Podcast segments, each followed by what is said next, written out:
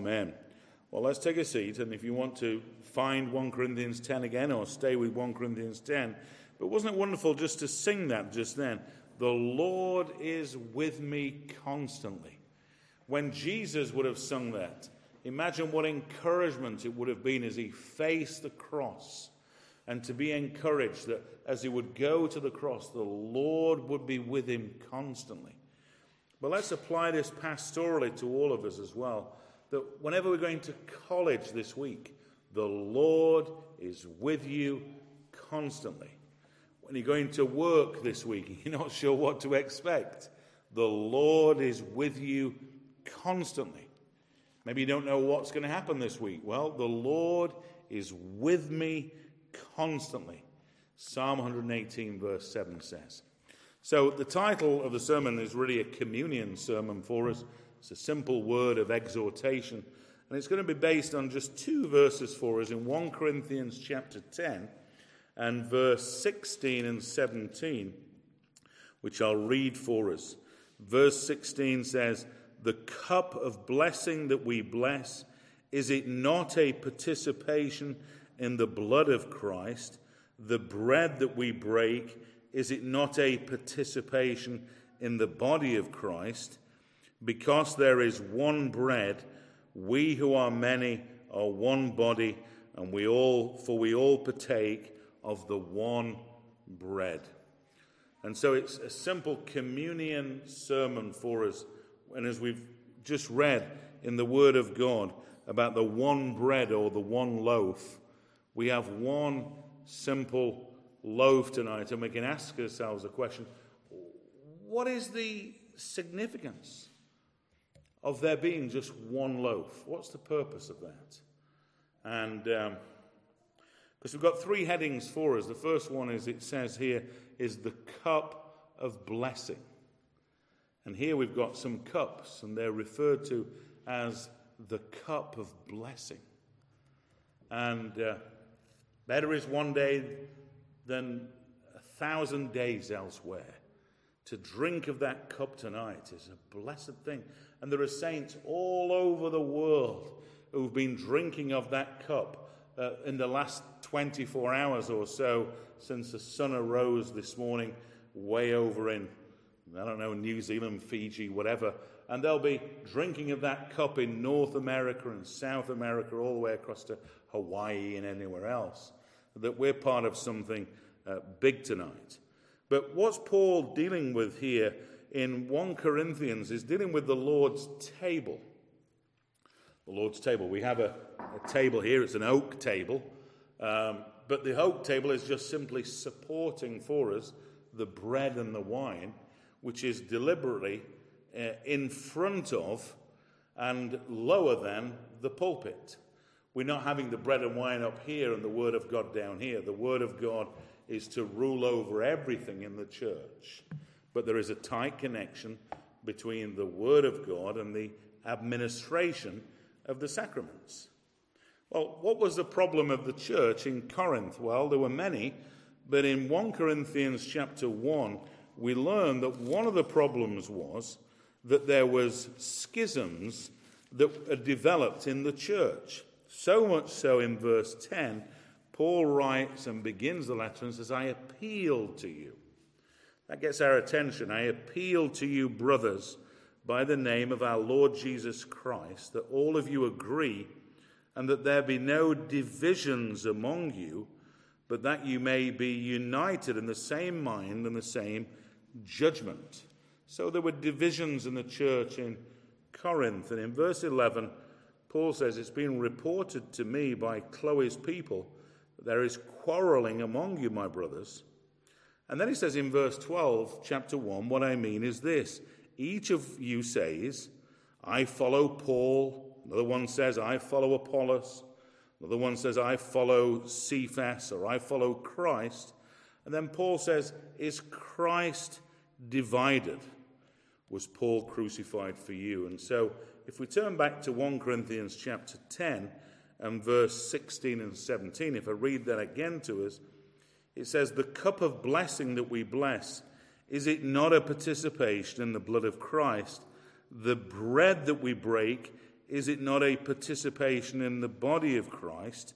Because there is one bread, we who are many are one body, for we all partake of the one bread.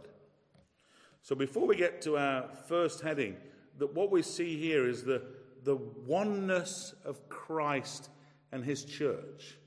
So there weren't four loaves for the church in Corinth. One loaf here, that those people who say, I'm of, I'm of Apollos, if you come to this table here, and then those who say, uh, I'm of Peter or Cephas, that will have a table for you, and one says, I'm of Paul, and there's a table for you, and the one who says, Well, I don't follow any of those, I just follow Christ, and there's a bread there. No, no, no. What, what Paul is teaching here, that the body of Christ is not divided, that we're united together under the head who is Jesus Christ our Lord. And not only here either, because Protestants are not good at this either. They say, like the Pharisee, I thank God that I'm not like the Pentecostals. And they say, I thank God that I'm not like the Methodists. And I thank God I'm not like this Protestant group. And they just lift themselves up by putting other people down. But the reality is, there's just one body of Christ in Sheffield. There are many expressions, and not all of those expressions are true expressions of the body of Christ. But the true body of Christ, there's just one true body in this city and around the world. So, Paul's dealing with this context of division there. But let's get to our first heading, which is the cup of blessing. The second heading is the bread that we break. And thirdly is communion, communion with God and with each other. So let's take a look briefly at verse 14 and see what Paul writes as we look at the cup of blessing. He says, Therefore, my beloved, flee from idolatry. I speak as to sensible people. Judge for yourselves what I say. The cup of blessing that we bless, is it not a participation or a communion in the blood of Christ? And we'll stop there. So he's telling the people to flee from idolatry. It's because there can be similarities in the Greek world between what they would do and then what the church would do. Not that the church would copy what would happen in pagan worship, but what would happen in pagan worship is that they would offer some kind of animal to their false gods. And then they would drain the blood out of the animal, and you would drink the blood of the animal to say that you're worshipping that deity. And Paul is saying this has got nothing to do with that whatsoever. This has got nothing to do with pagan religious worship. And so we'll come to that because you've got in the Orthodox Church and the Roman Catholic Church, they wrongly teach that the bread and the wine literally becomes the flesh of Jesus and the blood of Jesus. And that is that teaching is anathema. I mean, even common sense teaches us that's not the case. But so Paul says here, flee from idolatry. And that exhortation is still true for us today because if something's important to God, which the Lord's Supper is, what can we learn? The devil will do all that he can to confuse people about the truth. If this wasn't important, the devil wouldn't be bothered. But because it's so important to God and to his church, he does all he can to sow confusion. But let's look at something else in this verse, verse 16. It says, The cup of blessing that we bless, is it not a participation in the blood of Christ? Let's just stop there for a moment because the word participation, uh, I can't say it's not the best word, but the Greek word is a Greek word called koinonia. Koinonia. There's one for you to memorize Tatenda koinonia. Now, that is one of the richest words in the New Testament koinonia. And ear. And it's so pregnant. I was in the presbytery yesterday, and, and there was a lady at uh, Rivka's wedding who was very pregnant at the wedding. She was, some women get pregnant and it goes down, but some people it goes that way. And this lady went that way. And she came, I came to leave the presbytery yesterday, and And um, she came running up to me with this baby and just thrust this baby into my, into my uh, hands. And uh, I noticed that she wasn't pregnant anymore. But she was definitely pregnant before. And, and there was this baby boy. But this word koinonia is a pregnant word. It's so full of meaning, one of the richest words of the New Testament that Paul keeps on using here in verse 16 and 17 in reference to the Lord, Lord's Supper. He says, The cup of blessing, it is a participation, it is a communion, it is a fellowship in the blood of Christ. So there's a close connection between this word, what is it, Tatenda? Koinonia, and the Lord's Supper. It's such a beautiful word. It's sometimes translated fellowship. That if you have fellowship with someone, it's because you agree together. And so by participating in the cup of blessing, it's because we agree that the, that the blood of Jesus is the only means by which we can be forgiven. So as we drink the cup tonight, we are participating in Jesus Christ and all the benefits and blessings that that blood has purchased for us. So, what that means is the word koinonia is there's this participation that this Lord's Supper tonight, if it's to be rightly administered, is not simply a memorial we're not simply remembering what Jesus did, it, it includes that. We've already said this is not that false doctrine, transubstantiation. The bread and the wine, as I pray for it, it doesn't change and suddenly, you know, this, I don't know where that loaf is from, it's from a shop. It doesn't change and magically become the flesh of Jesus. But as we set it apart, and the wine, as we drink it is we are participating, we are communing with, we are fellowshipping with all that the blood of Christ means spiritually. And that's the key word to underline spiritually. And so we spiritually commune with the Lord, in this case, the cup of blessing. And so, therefore, it's a very rich thing for the church in the body of Christ. And so we see that rich word. And uh, now let me just say one last thing before we move to our second heading. Generally speaking, um, if you're drinking a drink, okay, a cup of tea or coffee, you generally speaking don't pass it to someone else who you don't know and say, here we go, take a sip. Is that, is that fair to say? You generally don't do that. You, you may with a friend, but you generally don't even do it that much with a friend. But if you did with a friend, it would because you would know them and trust them. I can't imagine Japheth being on the school playground tomorrow and his mum's packed up a nice lunchbox for him. And he opens the lunchbox and he goes, Wow, today seems to be different to the days. Mum's put a can of Coke in there. He thinks, Wow, I love Coke. And I'm sure he won't get into the playground and go, psh, show all of his mates and says, Who wants a drink of this? He's probably going to save most of it for himself. But if he did let other people drink it with him, it probably would be because he would be friends with them and he'd trust them.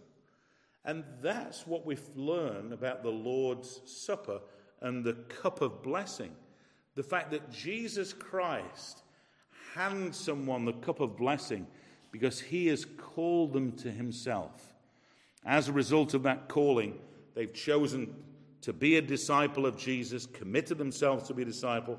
They've been baptized. You have to be baptized to have the Lord's Supper. And they have a good profession of faith. And then to think that Jesus Christ hands you that cup. Can you imagine? And that we get to drink that cup of blessing passed to us from the Lord. Now, can we see the Lord tonight? No, the Lord's invisible. but we can see the sacrament that He's ordained for us. So you may not be a partaker of the Lord's Supper yet, but may you eagerly long for the day that Tatenda would come to the Lord's table when she gets a bit bigger. Or somebody else may come to the Lord's table. It's one of the greatest blessings on this side of heaven. And so, as we drink the cup tonight, we're reminded that there is in heaven waiting for us a wonderful marriage feast. A wonderful marriage feast. And we've just gone through, a, a, a, as a family and others, you know, a marriage feast recently, and there was only a couple of hundred people involved in the wedding. This one's going to involve people from every tribe and tongue and nation. And here's good news we don't have to get involved in organizing it. God Almighty has organized that wedding feast, and we are invited to it. All expenses paid for by Almighty God and purchased through the shed blood of Jesus. Our second heading is the bread that we break from verse 17. Let's take a look at verse 17. Uh, sorry, verse 16. The cup of blessing that we bless. Verse 1 Corinthians chapter 10 and verse 16. The cup of blessing that we bless, is it not a participation in the blood of Christ? The bread that we break, is it not a participation in the body of Christ? Because there is one bread, we who are many are one body, for we all partake of the one bread. Notice two key words there. Notice on Japheth. It's the word one and the word many. Do you see that in the text? You've got the word one and then the word many. That everything in the kingdom of God goes from the one to the many. Not to all, but to many. Everyone won't be saved, but many will be saved. So, right now, we have one loaf, and we're going to break that one loaf tonight. And the, the tearing, this, we've not used any knife on that one to cut it all nice prepared, because there was nothing. There was nothing pretty about the death of Jesus. And so the tearing of the bread, which looks messy, it points us to the messiness of the crucifixion of Jesus Christ. It was a costly salvation. So the one bread is torn, and the tearing of it is to point us to the tearing of the flesh, the sinless flesh of the Son of God. And it goes from the one to the many. The one atonement of Jesus feeds the many. Now, you remember in the Gospels, I'm sure Joshua knows this story, that Jesus fed the 5,000, didn't he? And he fed the 5,000 on that occasion from how many fish, Japheth? From two fish and uh, five small loaves. And it fed 5,000 men besides women and children. But the atonement of Jesus feeds millions of people. This, this loaf has been used in the church uh, since Jesus instituted it to be feeding the church spiritually in their millions over 2,000 years. What do we say to that? Hallelujah. What a gospel. And so we're dealing now with this phrase, the breaking of the bread. It says, the bread that we break, is it not a participation, a communion uh, in the a fellowship in the body of Christ? So the one loaf is torn, and then we eat it, we ingest it. And it's only a tiny little bit. It's interesting. Different people, some people take just a small amount, and some will like to rip, rip a big piece off. It's not really the main thing. Whatever we take, we take as, as, as if it's from the hand of Jesus, and that we are participating, with fellowshipping in all the benefits of Christ and the tearing of his flesh for our salvation. Is there anybody tonight? You're, you're, you're a Christian, but you, you struggle with assurance. You wonder, You wonder, how do I know it's really for me? How do I know that this is certain? Well, the bread and the wine is to increase that certainty for us that all of God's promises are yes and amen through Jesus Christ. And so it's not an unbiblical thing that at times people suffer a loss of, uh, of assurance of salvation. That's not the main thing. The Lord's Supper is meant to strengthen us, strengthen us with that assurance of salvation, because the devil loves to come and beat up the church.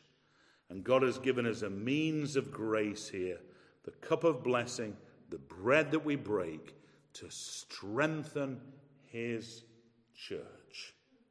And so may we be strengthened tonight. And before we move on to our last heading, question 96 in the Westminster Shorter Catechism. I'm thinking, do I really need to mention it? Because I think you've all memorized it. But just in case you can't quite remember it, it's just slipped to your memory. It says, What is the Lord's Supper? And the answer is, The Lord's Supper is a sacrament wherein by giving and receiving bread and wine, according to Christ's appointment, his death is showed forth. So we see the death of Jesus showed forth here tonight from the bread and the wine. And the worthy receivers are not after a corporal, that's a fleshly manner, or a carnal manner, but by faith uh, made partakers of his body and blood. We're not partaking, as we've said, of the literal body of Jesus in a fleshly way, but we're partakers of his body and blood with all the benefits to their spiritual nourishment. So we are partakers, we are communing with all the benefits of the tearing of the body of Jesus, the shedding of the blood spiritually. And it's for our growth in grace. Do you remember when you were a child sometimes? and maybe you have it now, Jeff, that maybe mum and dad, they, they get a pen every year and they, they might mark your height on, on a door. A friend of mine moved house recently, and they'd been doing that with all their children. And that door had become so precious, they actually took the door with them to, a new, to the new house and actually had to replace the door. But you can see over a period of time uh, the growth of the children. And likewise, we can expect by faith for there to be growth in grace for all of us tonight. So that's why every time there is a Lord's Supper, to do everything that you can to be there as to when it's administered. So for us as elders, we've planned to serve the Lord's Supper once a month in a morning service and once a month in an evening service. Because sometimes what can happen that people that work shifts, for example, um, if they were working, let's say, as an ambulance worker and they miss the morning service, it may be two months before they can take the Lord's Supper again. So that's why we have it in the evening service as well. But we encourage people to do all they can because it leads to our growth in grace. And our third and last heading the cup of blessing, the bread that we break, and lastly, thirdly, that we have communion with God and each other. 1 Corinthians 10 16 and 17. The cup of blessing that we bless, is it not a participation in the blood of Christ? The bread that we break, is it not a participation in the body of Christ? Because there is one bread, we who are many are one body, for we all partake of the one bread. And as we close tonight about this word communion, this word which Japheth's memorized now, and Tatenda, what's it called? Koinonia. Koinonia begins with K. That that's a very rich term. And listen to this that tonight, when we have the Lord's Supper, and every time we have the Lord's Supper, we are I'll say koinoneing. We, uh, we can't make that into an English word, but we are having communion with Almighty God. Isn't that amazing tonight? God comes down to serve us as he did his own disciples and wash their feet. But we don't only have communion with one another, uh, with God, but also with one another. Because sometimes people think the Lord's Supper, it's head down time.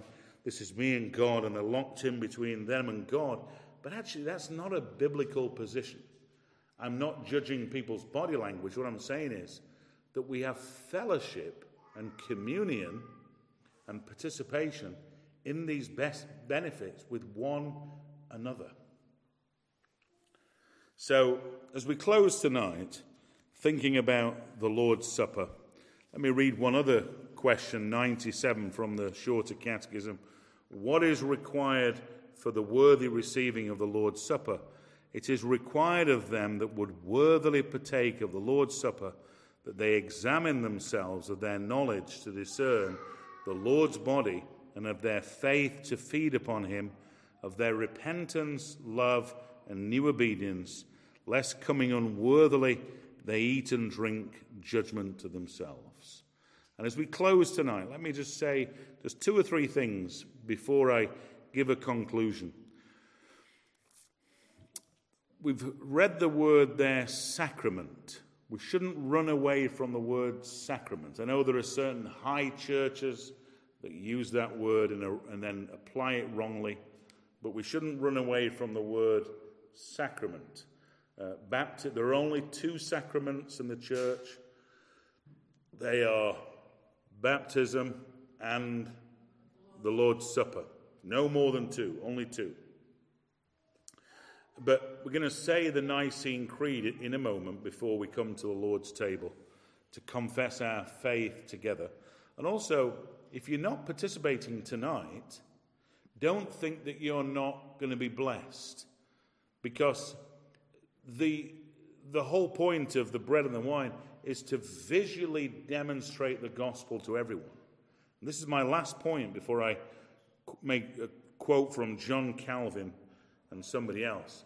Why is it important that families worship God together in the church? Now, there are many churches that halfway through the service it may be announced, and can all the children leave now?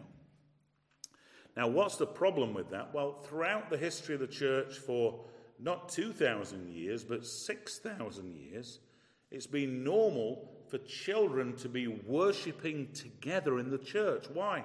Because we're one body. Now, I'm not saying there isn't a creche and things like that. I don't know if there were creches in the days of Noah. I've no idea. But I'm not saying things like that. But it's important that children are not. Um, uh, not allowed to see the administration of the Lord's table. Or what can happen sometimes in churches that children, can the kiddies now leave? And they're, they're ushered out of the church every single week. And then they get to 15 and they're told, you can come back in now. And oftentimes they can think, well, why should I come back in now? You've been saying to me for years, this is not for me. I actually don't want to come back in. Whereas having children part of the Lord's uh, worship is it becomes normal. So for yourself this evening at Japheth and Tatenda, you're to be looking forward to the day when you will be coming to the Lord's table. Are you looking forward to that? Is that exciting? That's great. Was that a nod from Jeff as well? It was two, two wholehearted nods there. Because this should become very normal so that they become like little olive plants in the house of the Lord, growing up in the courts of our God. Well, as we close tonight, John Calvin says this The Lord's Supper is given to us as a mirror in which we may contemplate Jesus Christ crucified and raised. It is not an empty or unmeaning sign, but those who receive the promise by faith are actually made partakers of his flesh and blood. Well, I'm going to stop there tonight. I'm going to uh, just give thanks to the Lord, and then we're going to confess the Nicene Creed together. Let's, uh, and then we'll read the words of institution. Heavenly Father, thank you for this brief sermon tonight. May it be used for the profit of the church and for the glory of God. And bless us now as we're about to eat together. In Jesus' name we pray. Amen. If you want to turn uh, all of us in our hymn books to the back, the very back of the hymn book, you'll find the Nicene Creed. It's the one creed that still to this very day unites the whole body of Christ. There isn't a lot that, that we can really say unites us, unfortunately. But the Nicene Creed is one such creed that unites the whole body of Christ, east and west.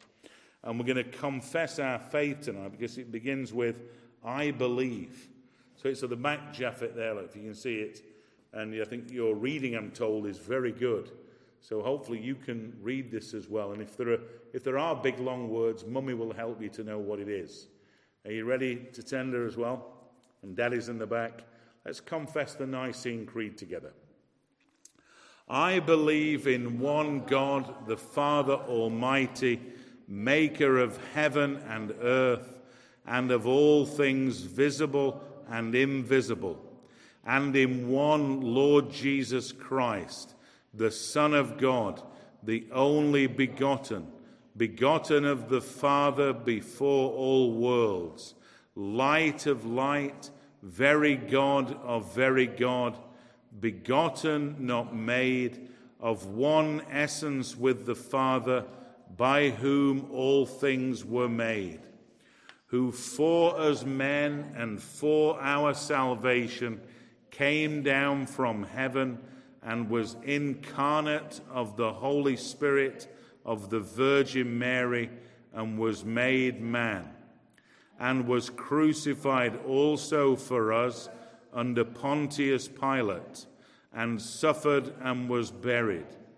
And the third day he rose again according to the Scriptures, and ascended into heaven, and sits on the right hand of the Father. And he shall come again with glory to judge the quick and the dead, whose kingdom shall have no end. And I believe in the Holy Spirit the Lord and giver of life, who proceeds from the Father and the Son, who with the Father and the Son together is worshipped and glorified, who spoke by the prophets. And I believe in one holy, Catholic, and apostolic church. I acknowledge one baptism for the remission of sins. I look for the resurrection of the dead and the life of the world to come. Amen. Well, let me read the words of institution for us from 1 Corinthians 11. Then we'll give thanks and we'll partake together. It says here in 1 Corinthians 11, Paul says, For I received from the Lord what I also delivered to you, that the Lord Jesus, on the night when he was betrayed, took bread, and when he had given thanks, he broke it and said, This is my body, which is for you. Do this in remembrance of me. In the same way, also, he took the cup after supper, saying, This cup is the new covenant in my blood. Do this as often as you drink it in remembrance of me. For as often as you eat this bread and drink the cup, you proclaim the Lord's death until he comes. Whoever therefore eats the bread or drinks the cup of the Lord in an unworthy manner will be guilty concerning the body and blood of the Lord. Let a person examine himself then, and so eat of the bread and drink of the cup. For anyone who eats and drinks without discerning the body eats and drinks judgment on himself. That is why many of you are weak and ill, and some have died. But if we judged ourselves, uh, truly we would not be judged.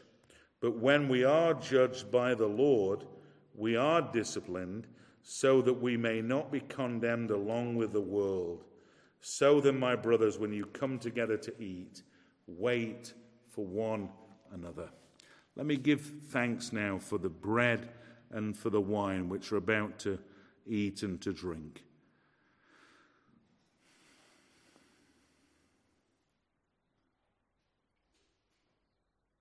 Our Father in heaven, forgive us if we have ever trivialized the Lord's Supper Forgive us if we've partaken negligently. We pray you'd cleanse us through the blood of Christ. We pray that you would set apart now this loaf and this wine for the purpose that you intend it. And we do beg of you, Lord, that we may all enjoy growth in grace as we participate. In Jesus' name.